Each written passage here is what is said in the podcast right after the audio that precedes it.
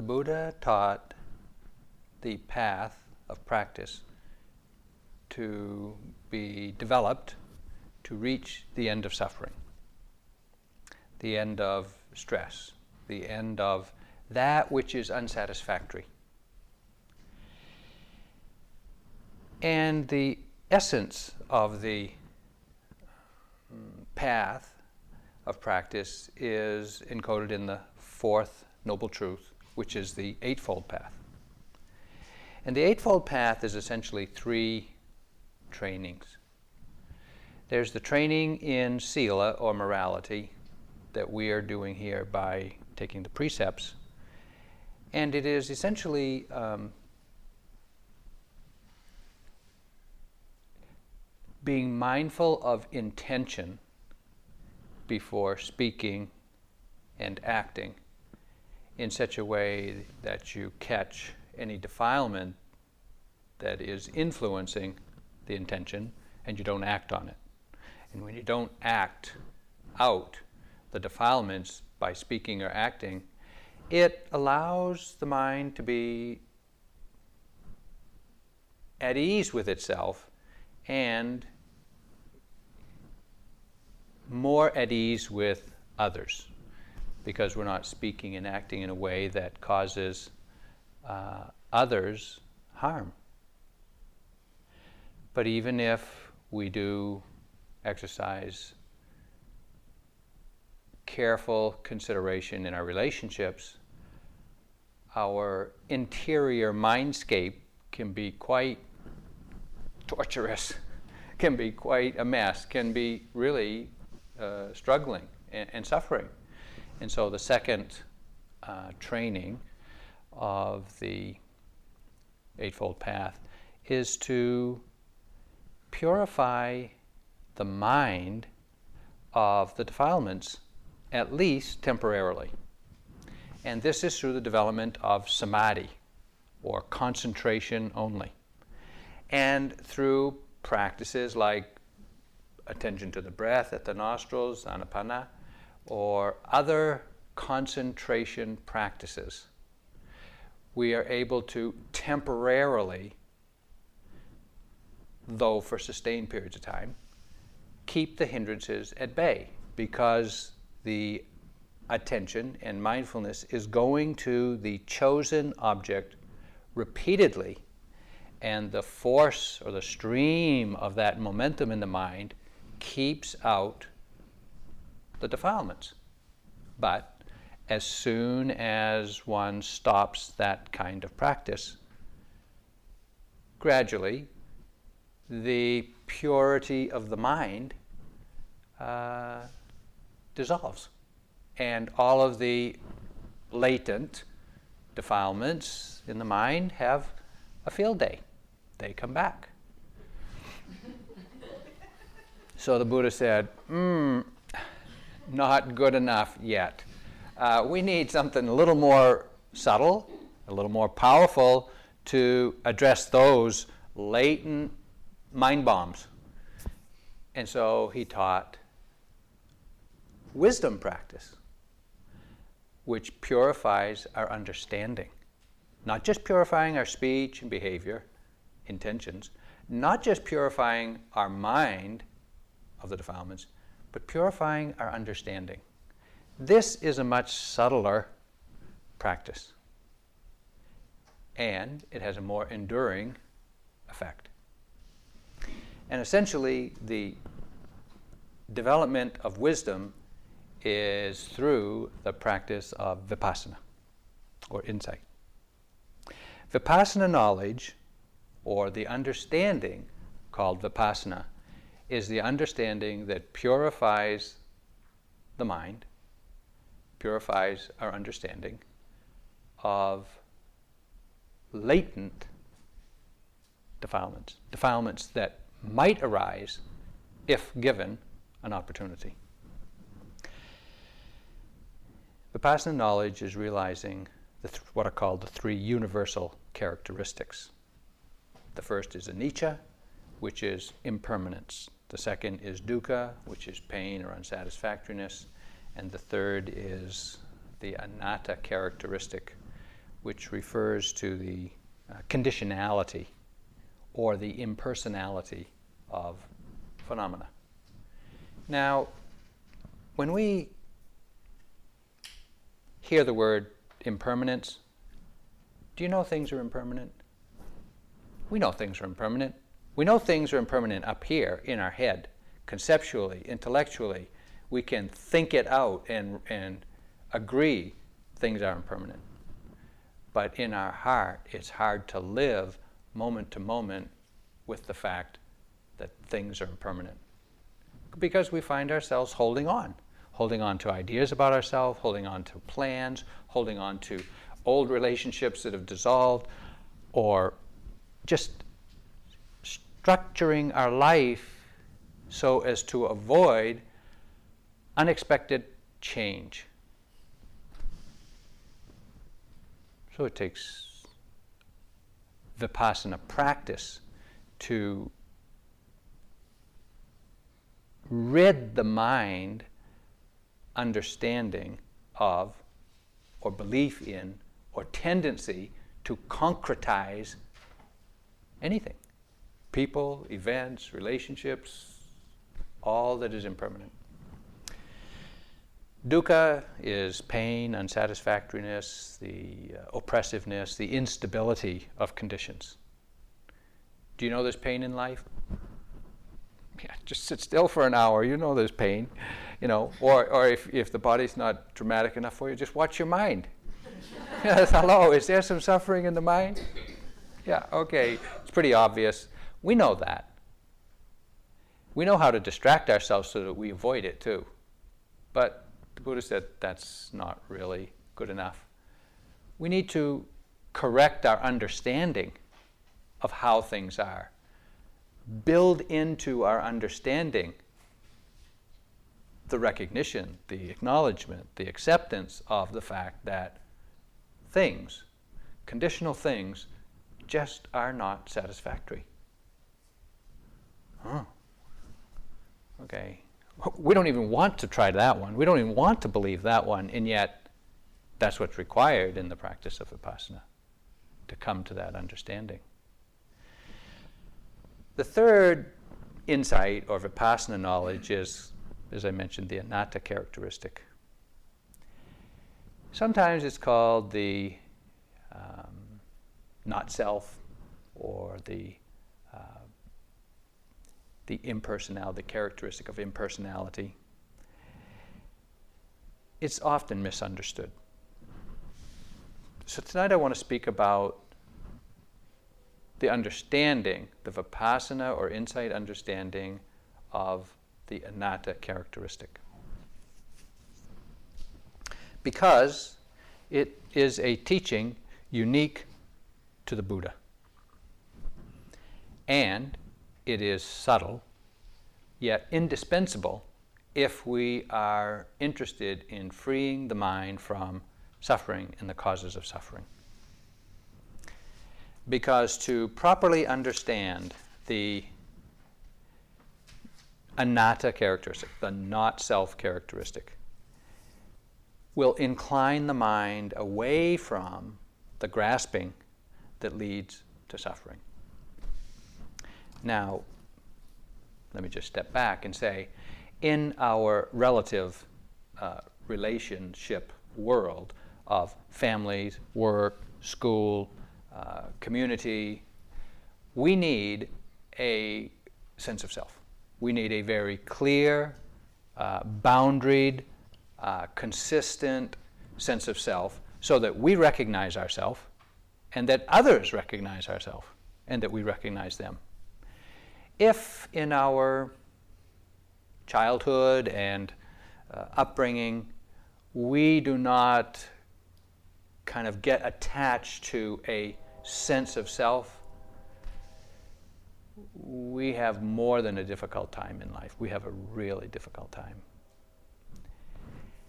So, relatively speaking, in our relationship life, we need a sense of self and it is responsible of us to uh, create that self, to maintain that self in a consistent way that is recognizable to ourselves and others. Nevertheless, when we hang on to this idea we have of ourselves, in the face of changing conditions, we suffer. Okay. Conventionally speaking, this self, this package of phenomena here, known as myself, is believed to be some enduring thing in here a doer, a master, a director, a controller, the one who feels, this, the one who makes decisions, the one who is in control, generally speaking. But as Mahasi Sayadaw, the grandfather of our tradition, says, this conventional idea of self is merely a concept conjured up in the, mag- in, the, in the imagination of ordinary people. Just a concept conjured up in the imagination.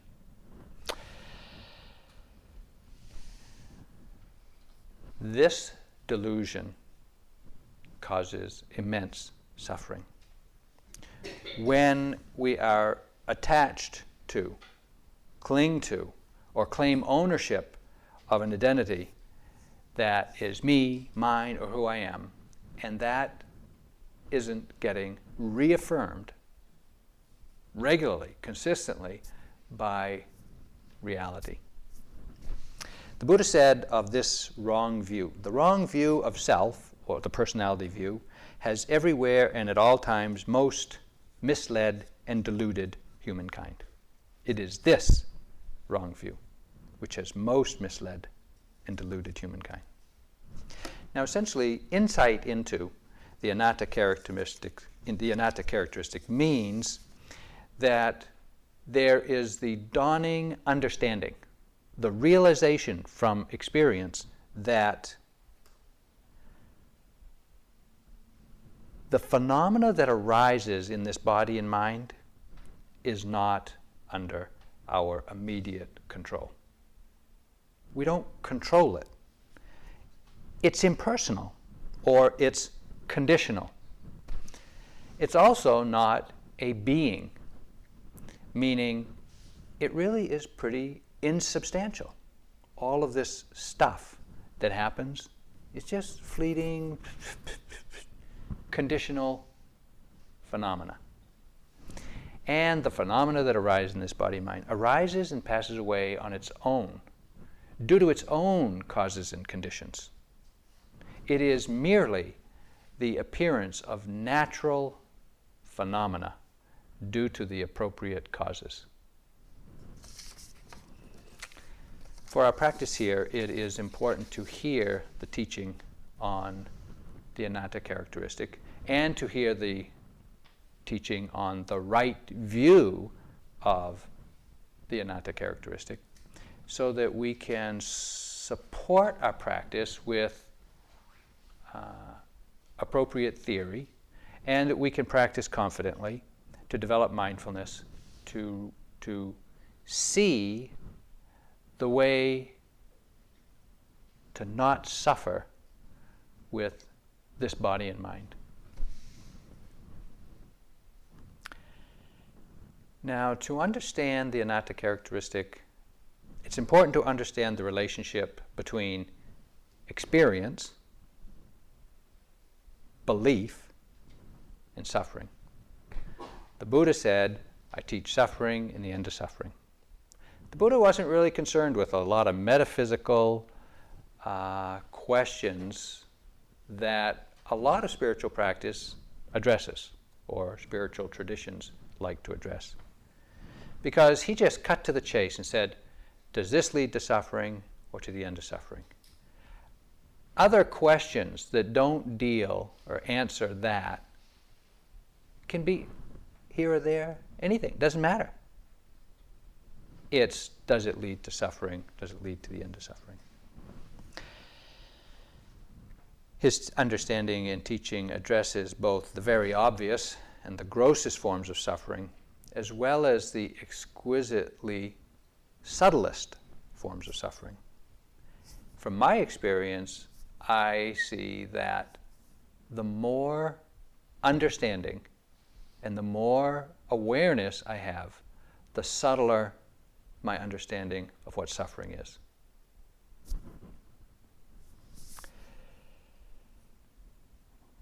I mention this teaching of the not self characteristic because at first glance it is not obvious. In fact, it's really counterintuitive.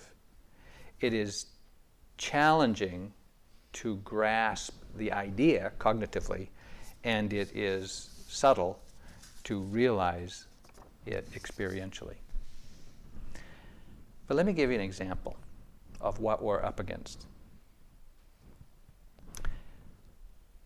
We all believe that the Earth spins on its axis and revolves around the sun annually. Right? We all believe that. However, that understanding is not from our direct perception. Because we see from our self centric, earth bound perspective and perception that the sun rises in the east, traverses the sky, and sets in the west. It travels around us, coming up again in the morning in similar place that it did the previous morning. If we were to interpret our experience only, we would say the sun travels around the earth. But we have been told by those who are able to interpret what they see with a more refined understanding that no, the earth instead spins on its axis and revolves around the sun, contrary to our immediate experiential perception. But we've been told this consistently, frequently, unwaveringly, until we agree, even though we have no confirming experience of it ourselves. It's an understanding we have. So, a similar change of belief is required to realize the peace of liberation. Initially, we interpret our experience as belonging to me as mine, as who I am. That's a wrong interpretation.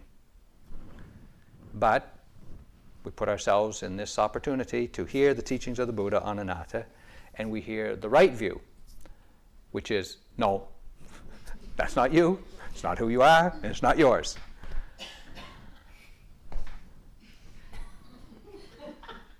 Are we supposed to believe our experience or believe the teacher. you know, there's a lot of credibility given today or these days to trust your experience. Well, you might want to rethink that. You know, there are those who see more, understand differently, maybe understand more correctly. And so we listen. We at least listen to the teachings. And if we practice, we may realize confirming understanding. So I want to show several examples of the wrong view of self in action and just point to the obvious suffering that results from this wrong view and this attachment to it. But also to expose how mindfulness um, reveals that suffering and how vipassana or insight uh, overcomes and uproots that mistaken belief.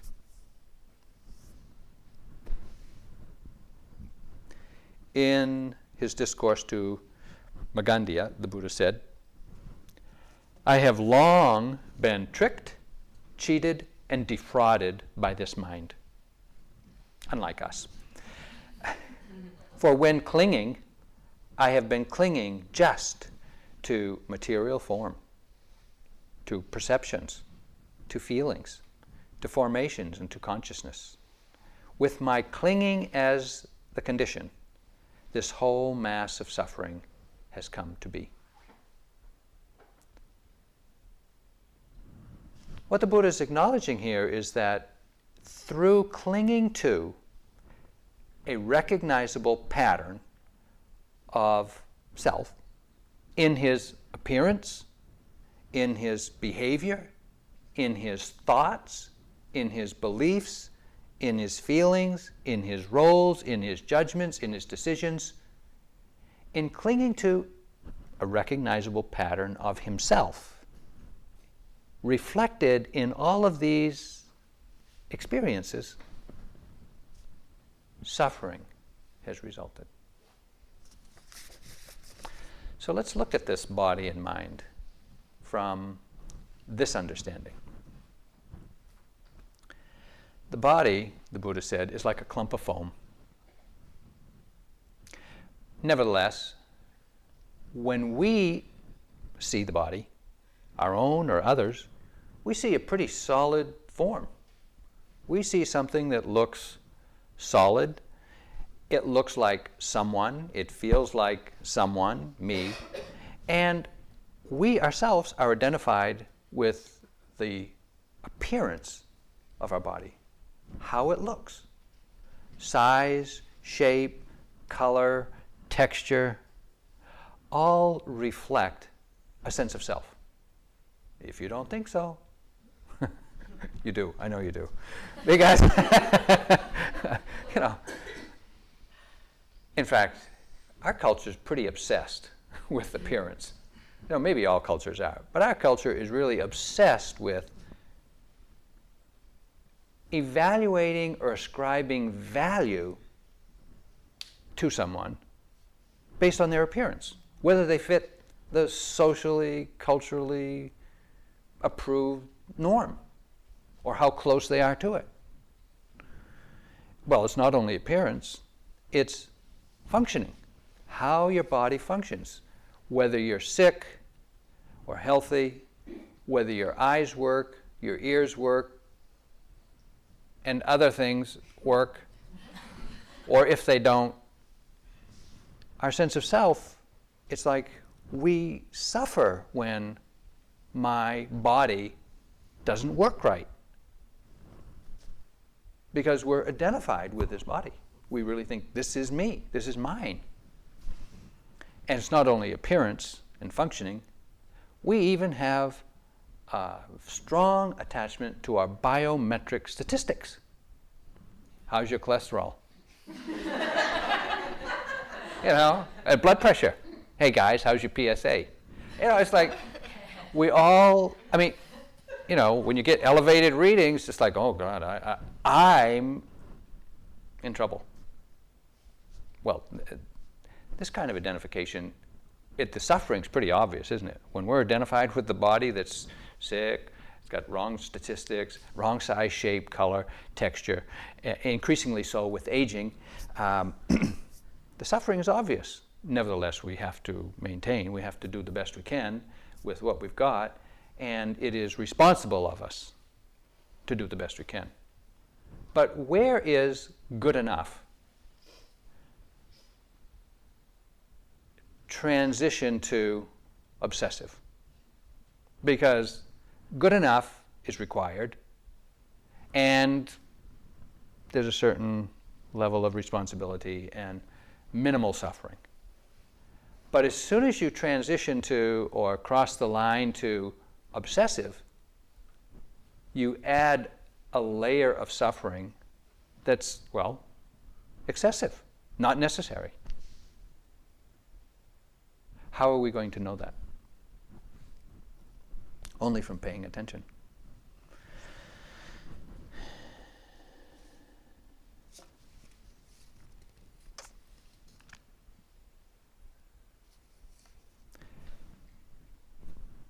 when we practice uh, awareness, we come to know the body differently. We come, of course, we want to, you know, be kind to the body. We don't, we don't want to uh, hurt it or abuse it unnecessarily. And so we can practice loving kindness, we can practice uh, eating uh, moderately and getting enough sleep and you know, not, not, not, not undertaking uh, torturous ascetic practices that are kind of abusive for the body. So we're not asking you to do that, but just to practice awareness of the body as it really is. What we see is that experientially, the body is very different than how we think of it or see it in action. We sit down, close your eyes, immediately, size, shape, color, texture, gone. And we're tuned into this inner experience of the body, which in time is revealed to be this vast uh, soundboard of sensations and vibrations and pulses and heat, cold. There's just tugs and pulls and hot, cold, hard, soft, bubbling, gurgling, stretching, pressure, just like. Where's foot and all that? you know, it's like no foot, no face, no arm. It's just stuff. And who can control what experience arises in the body ever? Can we? Can you? No. I mean, we can move the body to get some relief from discomfort. But if you sit still and pay attention, what you notice in the body is not your decision. It's due to impersonal conditions that have nothing to do with you. It's just a package of protoplasm over here doing its thing. You know, that we have somehow jumped in and said, Whoa, this is me, or I'm in here, or something like that. Why do we do that? Well, because we have to take care of it. But we fuse all of these sensations together into a size, shape, identify with it as me, and then obsess about it.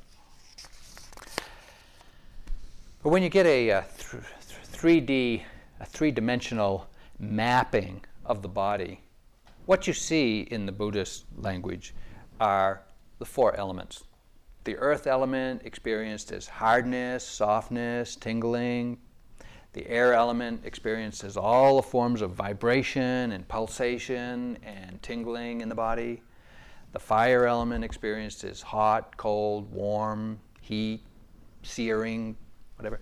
And the water element experienced as cohesion, heaviness, uh, sometimes tears uh, or, or moisture. Anything else? Well, that's a pretty unenviable package of stuff. And all of it is this evanescent, effervescent, bubbling cauldron of impersonal conditions. We get glimpses of just how automatic this process is. And in these glimpses of just, just pure awareness, just, just seeing it, we begin to let go of our wrong view of size, shape, functioning, statistics that we're so attached to. And we see it's just happening. The body is like a clump of foam, the Buddha said void, hollow, and insubstantial. To see that, we practice mindfulness. Because mindfulness is the solvent that dissolves the glue of the sense of self.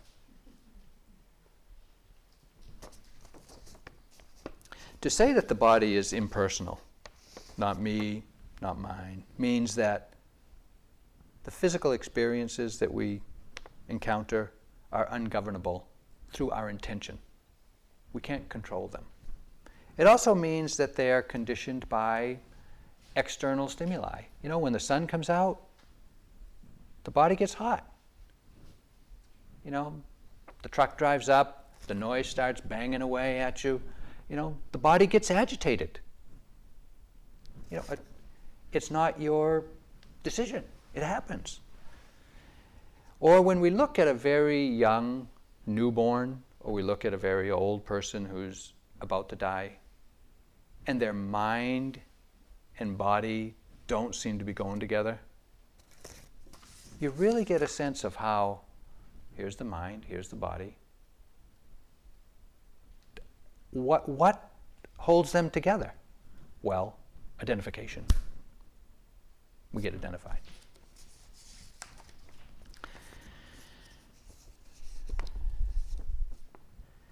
Buddhaghosa, commentarian on the Buddha's teachings in the Visuddhimagga, writes The characteristic of anatta is not obvious because the concept of a solid entity obscures it when attention is not given to the separate, distinct phenomena. However, when the different phenomena are seen separately, the conceptual solid entity is broken up, then the characteristic of impersonality becomes obvious.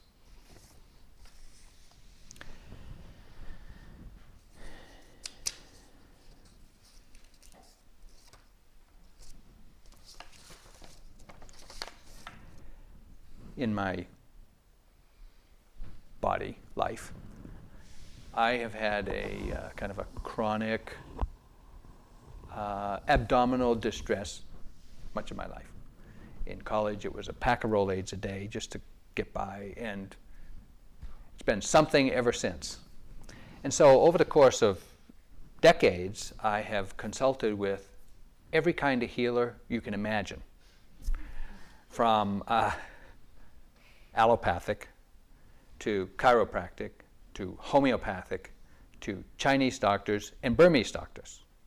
And having been diagnosed within those traditions of diagnostics uh, and assigned some condition that was treated with dieting, medicine, nerve massage, adjustments, crystal placements, acupuncture, herbs and potions. Still suffer. There was a period of time for months when I was practicing in Burma. Of course, Burmese food will make you have intestinal problems anyway, but, but I had them before Burma you know, there was a period in practice I was so determined to figure out why I had this condition. I made a record of everything I ate, how much, when I went to the toilet, how much. And after months, I still didn't know anything. And I was suffering. Finally, I got the practice right, er, righter. And I realized the suffering is not this condition in the body, it's the condition in the mind. The mind that's so upset with, this is the way it is. When I was able to turn my attention just to observe the actual physical phenomena as it appeared to the mind bubbling, pressure, tightness, heat, vibrating, whatever, whatever, whatever, without trying to interpret it or without trying to explain it. It was just phenomena. It was just impersonal sensations being known, some of which were unpleasant. Without the added story of, oh, poor me, I'm upset, you know, my stomach this, my that, what, what disease do I have, what medicine have I got to get, what doctor can I go to? Without all that, it was just a momentary, recurring, momentary discomfort. Eventually, the chatter in the mind quieted down to where I can't say I wasn't bothered by it, but I wasn't suffering the way that I was before. There was another time in practice after this initial uh, kind of disidentifying from the body. When practice was very uh, smooth, a lot of momentum to practice, a lot of equanimity, and the body was as if transparent. It was a period of time where I was a monk, and so I was wearing robes. You have a lower robe, like a, a skirt, and an upper robe, which is like a wrapped up blanket. So often during this time, I would be walking in the monastery, going from my room to the meditation hall or meditation hall to see my teacher or whatever. And I would have this distinct, clear feeling of being naked. And I'd have to look at myself to make sure I had my robes on and, and see, okay, I have my robes on. And I felt naked. I felt transparent. I felt lighter and lighter than dust, you know, less substantial than just a dust ball. So I was telling my teacher um, what, it, what it feels like, and he said, Oh, this is the feeling, this is how a baby experiences their body before, just after they come out of the womb, before they get identified with it. Body, but not identified with it. It's just dust, dust motes in the body. So it's possible to, to really come to know the body as not who you are, not yours, not mine, and not a source of suffering. Well, the body has its challenges, the mind also.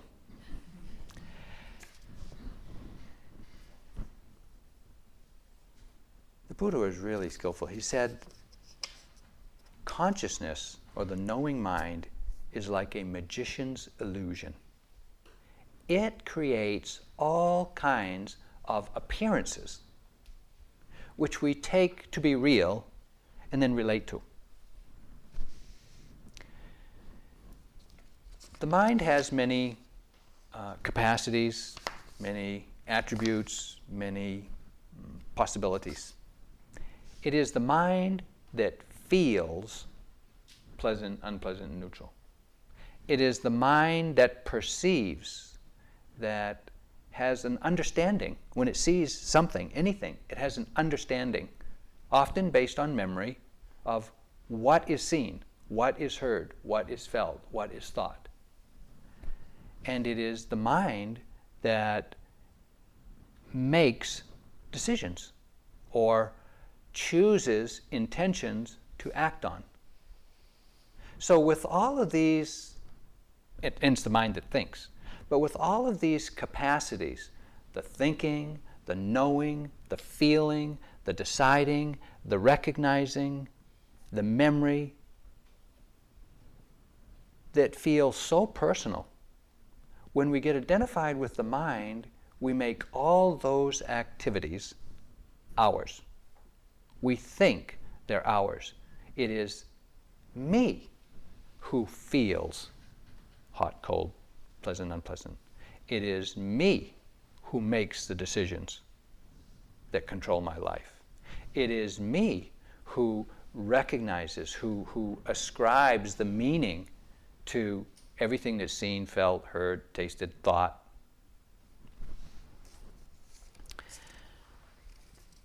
We know this leads to a tremendous amount of suffering. We are telling ourselves stories about ourselves constantly.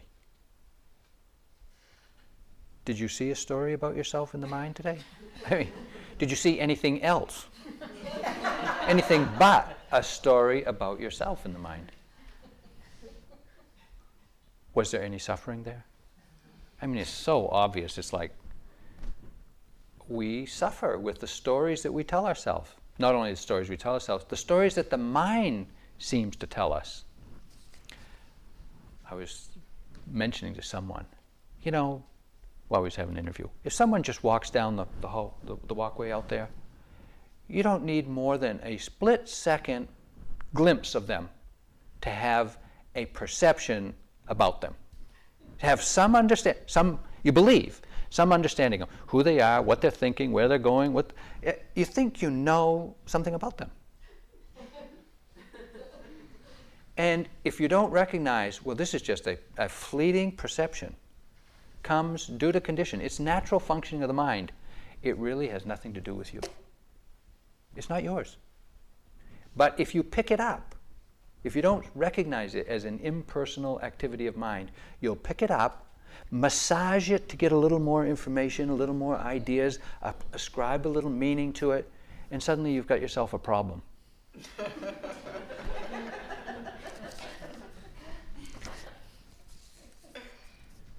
In our personal relationships, the Buddha said, it is easy to see the faults of others, but hard to see one's own.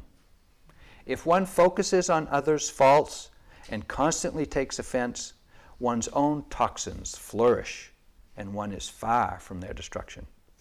Whatever an enemy may do to an enemy, or haters one to another, far worse is the harm from one's own wrongly directed mind. Do not consider the faults of others, or what they have or haven't done.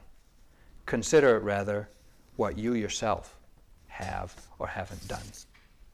And when asked, why is it that beings live hating, out of harmony, hostile to each other, with enmity, and without peace between them?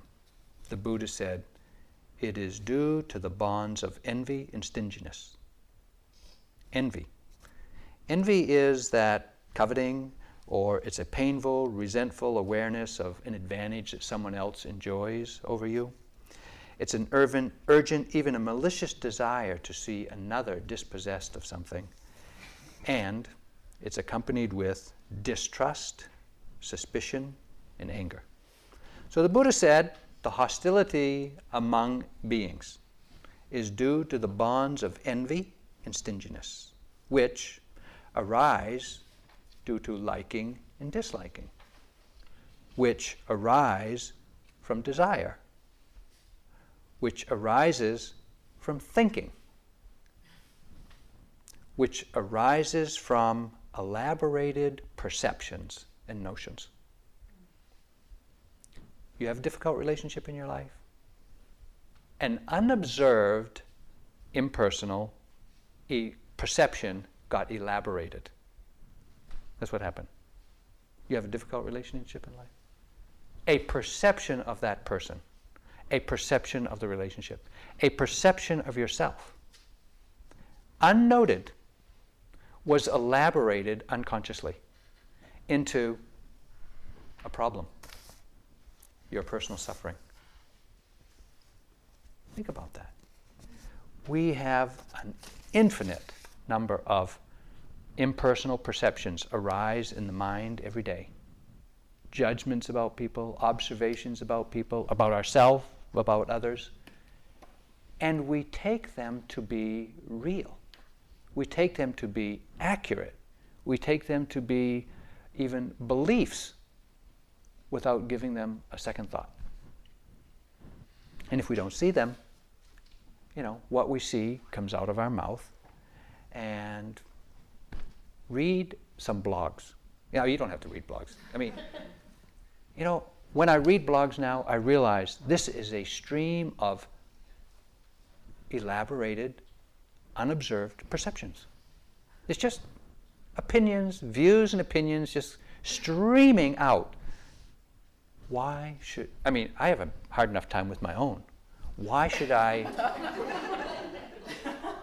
why should I kind of like uh, ingest or inject someone else's, which are equally, you know, random, invalid, you know, untested, just views and opinions. The suffering is immense. We know. You know, we, we have difficult relationships because we ascribe meaning and value to meaningless, valueless things. Just random perceptions. The Buddha said perceptions are like a shimmer, shimmering mirage. Feelings are like a bubble in a stream. Intentions have no center, no core. They're like a banana trunk, banana tree trunk. No core. And yet, when we kind of conglomerate or aggregate all of these activities of mind, it feels like it's who I am.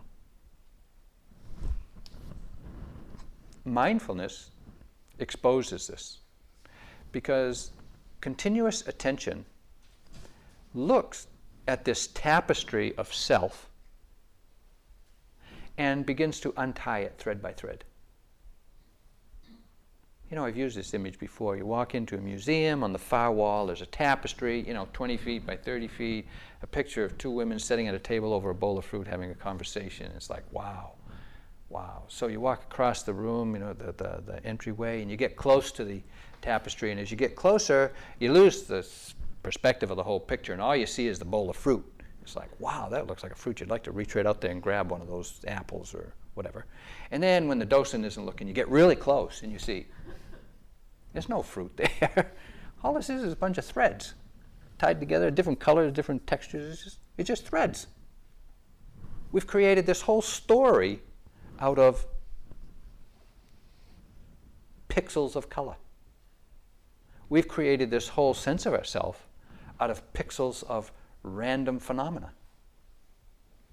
A sight, a sound, a smell, a taste, a touch, a thought, a feeling, a perception, a misperception, a belief, an opinion, an intention that we chose to follow, an intention that we chose not to follow, and attachment to it all.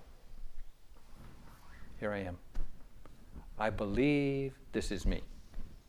The stories, the thoughts, the feelings that come up in our mind, we identify with because we don't see clearly that they are arising due to conditions, causes and conditions outside of our control there's nothing inherently me about it. Mindfulness can see that. Mindfulness just sees. If you sit still and, and, and pay attention, you'll see it just unravels. The sense of self just unravels into a long sequence of impersonal, colorful stories. Myself is just a thought constructed concept. Convenient, at times, a burden at others. We create a narrator to tell our story to ourselves, mostly. Some of you have mentioned noticing the narrator in the mind. Often appears as the one who's rehearsing the interview. or how you're going to tell somebody about your experience. You're not, you're not really going to tell anybody. You're telling yourself because it's this self that needs to integrate what's happening to me or thinks it does. Imagine if you could live life and not tell yourself the story of it. You'd be new. You'd be a newborn every moment, just right there, just right there for it. No memory to filter the perception of the present moment. We just see things as they are. Well, that's the direction that mindfulness is taking us. Not that we have no memory, but that we see memory, perception, understanding, attributing values, attributing meaning for what it is. It's just an activity of mind.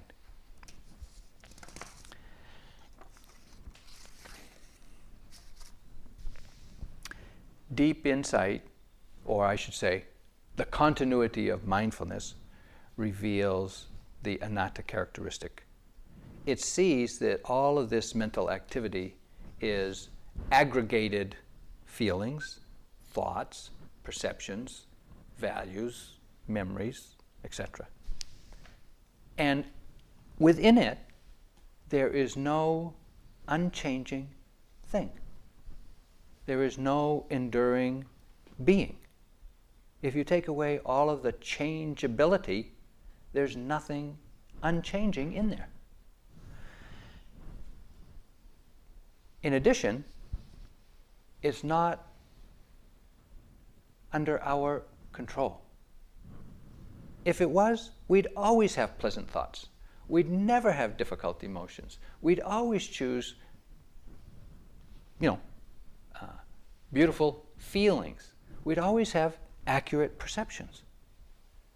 But it's not under our control. It's only when we develop the mindfulness, the continuity of awareness, to see deeply into the structure. Oh, this is the structure of the self. That we begin to get that kind of knowledge, that kind of handle on the relative sense of self and the story that we tell ourselves.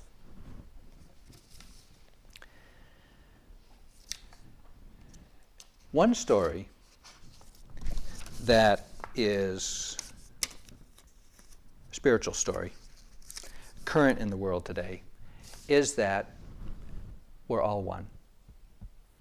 We're all one. It's easy to see.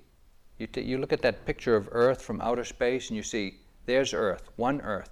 Everything that's on it is one, it's just part of this one thing. Well, it's true. It's true. There's one Earth, there's one humanity. Everything that's happening affects everything else that's happening.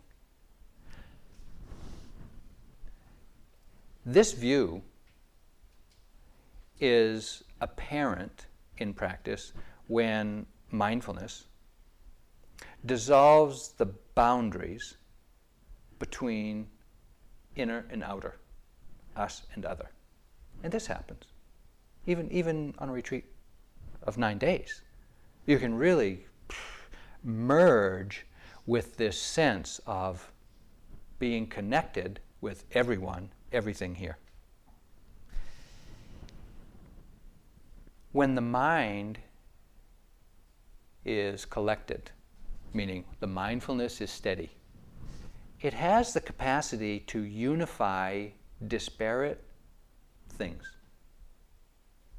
So even when you're walking on the, on the asphalt pavement out there, or you're walking on the deck, the wooden deck out there, there is no pattern to those rocks in that asphalt. And yet, when the mind is unified, really collected, and it's gazing at the pavement, it can see a pattern. The mind will weave that random matrix of rocks into a coherent pattern. Just like the mind will weave a random pattern of people, relationships, things into a unified whole, and then identify with it. The weaving of the whole, not the problem, it's the identification with it. We, meaning me, I, we are all one. It's the identification that causes the suffering. The unification of mind will bring about that perception. But we need to see it for what it is. The Buddha said of this kind of perception they perceive all as all, all is one. Having perceived all as all, they conceive themselves as all. They conceive themselves in all. They conceive themselves as coming from all. They conceive all to be theirs. They delight in all. And why is that? Because they have not fully understood it. It is the identification with the story we're telling ourselves about ourselves that causes the suffering. Several years ago now, I used to say a few years ago, now it's several years ago. I was scheduled to fly from San Francisco to Boston in the morning to get to a course. And being a frequent traveler, I'm a frequent flyer in, of, of, of one of those upper levels, you know, premier, premier executive, 1K. And uh, shortly before I was to fly, I realized I'm a day late. I got to get there a day earlier. So I wanted to, I called the airline and said, I need to get to Boston before my flight. Are there any empty seats that I can fly standby? This is back when you could still get a standby seat. And they said, Oh, yeah, plenty of seats on the red eye going to Boston tonight. I said, Great, I'll be there.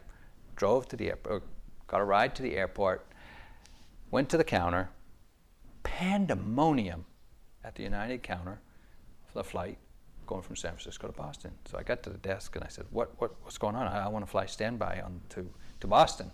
And they said, not possible. We canceled our last flight to Boston. All of those people are trying to get on this flight. Not a chance. And I said, oh, I, I got to I gotta get to Boston. Uh, uh, I want to try to fly standby. I'm a frequent flyer. Premier. Premier executive? They said, well, here's your standby card. You can go up to the gate, but, you know, we're sure we're overbooked. So I ran up to the gate, went to the counter up there and said, I'm one of those, I, I want to fly standby. And they said, oh, yeah, there's, there's three of you here. And I said, yeah, but I'm a frequent flyer. Premier. Executive. Frequent flyer. I said, well, just stand over there and wait. After the plane is loaded, if there's any empty seats, we'll see if we can get you in. So they got everybody boarding the plane, and even while they were still getting on, they said to the three of us who were flying standby, uh, "Come on, come with us down to the down, down the gangplank there to, to the door, and we'll see." And I said, "Well, I'm a frequent flyer." so we got to the plane, and they're setting everybody down. We want to get off on time, so please sit down. And they set everybody down, and they said, "One seat empty." Way up back. And I said, Yeah, I'm a frequent flyer. so they said, Okay, okay, okay. So they put me in the, the, the, the, seat. And I went way up back, sitting between these two guys, like the size of that Tongan that Kamala was talking about last night. You know, no space, but I was on the plane. I was going to get there in time. So I was sitting down, trying to get comfortable in this seat, happy to be there. And they looked around, they found another seat. So the second frequent flyer, or the second standby flyer, got assigned a seat. They close the door, they do a final destination check. This plane is going to Boston. If you're not scheduled to go to Boston, let us know because we're pushing out. Somebody in first class rings the bell and says, Hey, I'm not going to Boston. so, they, so they open the door, and the guy from first class walks out and they say to the other standby flyer, come on in. You can sit here. I reached up and ring my bell. hey, I'm flying standby and I'm a frequent flyer. You know, shouldn't you treat your frequent flyer? Shouldn't I get that first class seat? They said, You got a seat? We're taking off on time sit down and be satisfied. Oh, I was frothing. I was upset. I, would, I was not happy. Pushed off. For the first half hour of the flight, I was composing my letter. I was going to write to United, United Airlines why they're treating me so badly, and I'm going to turn into a other airlines frequent flyer. And after about a half hour, I realized, God, I'm really miserable you know, and I've got another five and a half hours before I get to Boston in the middle of the night. If I don't get a handle on this, there's some suffering. So I said, you know what? I'm on the plane. I'm going to get there. Fine. Chill. Okay. Let it go. Fine. No problem. Got to Boston. Got off the plane. Still a frequent flyer. you know. And, you know, Got there, no problem. And it was fine, it was okay. What happened? Well, when you let go of the story you're telling yourself about your suffering, the only thing that changes is stop suffering. You're still the frequent flyer. You're still who you th- always thought you were. You know, you let go of this identity when you see that it's just constructed by thought. It's so powerful to have the awareness of the stories we tell ourselves about ourselves. They're just stories. Nobody is forcing that story on you. It's you yourself that is holding on to that story. So ask yourself what story of yourself have you been telling yourself today that's causing you suffering?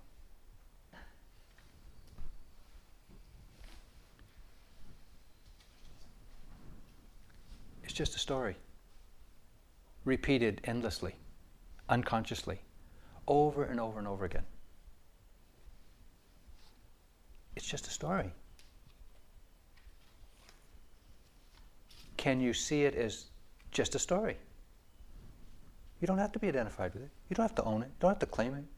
It's just a thought, a misperception, even, It runs through the mind again and again and again, and we grab onto it again and again and again, and we suffer. Awareness gives you the opportunity to let go. Without that awareness, no choice. You will buy it. You will buy that story. You will identify with that story.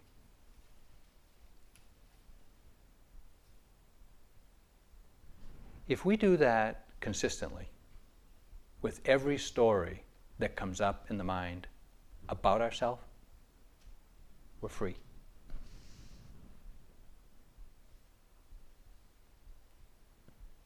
Free. Nobody can stop you from being free. Only you yourself. Only awareness that sees it and lets go. Nobody can free you from your stories. You can't change. The other person in the relationship, they can change. You still got a story. You still got the identification. They may be perfect. you still have a story. You know, nothing worse than to be married to a saint. You know? I mean, it's, it's your story. It's not out there, it's not them. It's your sense, your perception of yourself.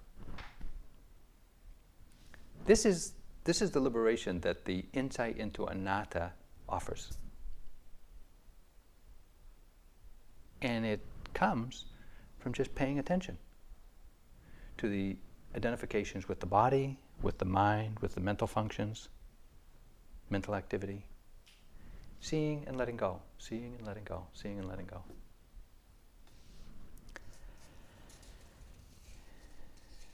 Seeing thus, with proper wisdom, the Buddha said, he or she becomes disenchanted with form, feelings, perceptions, intentions, and thoughts.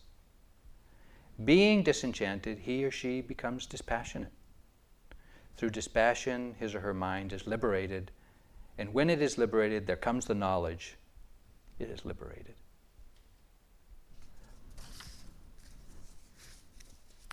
The way to stop this inner monologue is to use exactly the same method used to teach us to talk to ourselves.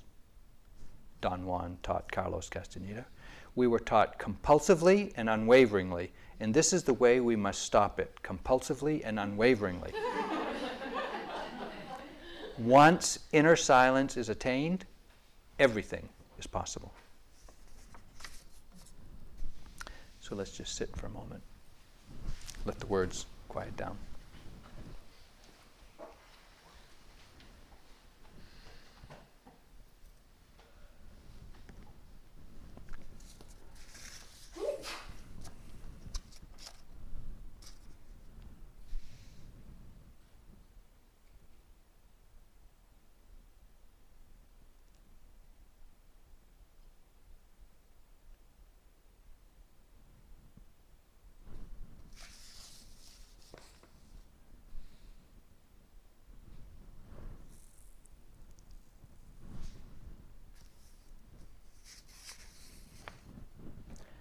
Seeing thus with proper wisdom, one becomes disenchanted.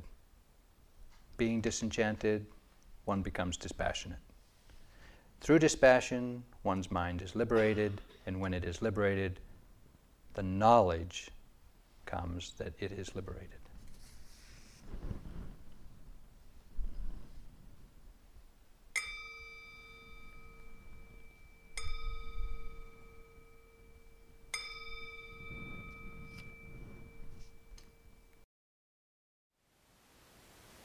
Thank you for listening. To learn how you can support the teachers and Dharma Seed, please visit dharmaseed.org slash donate.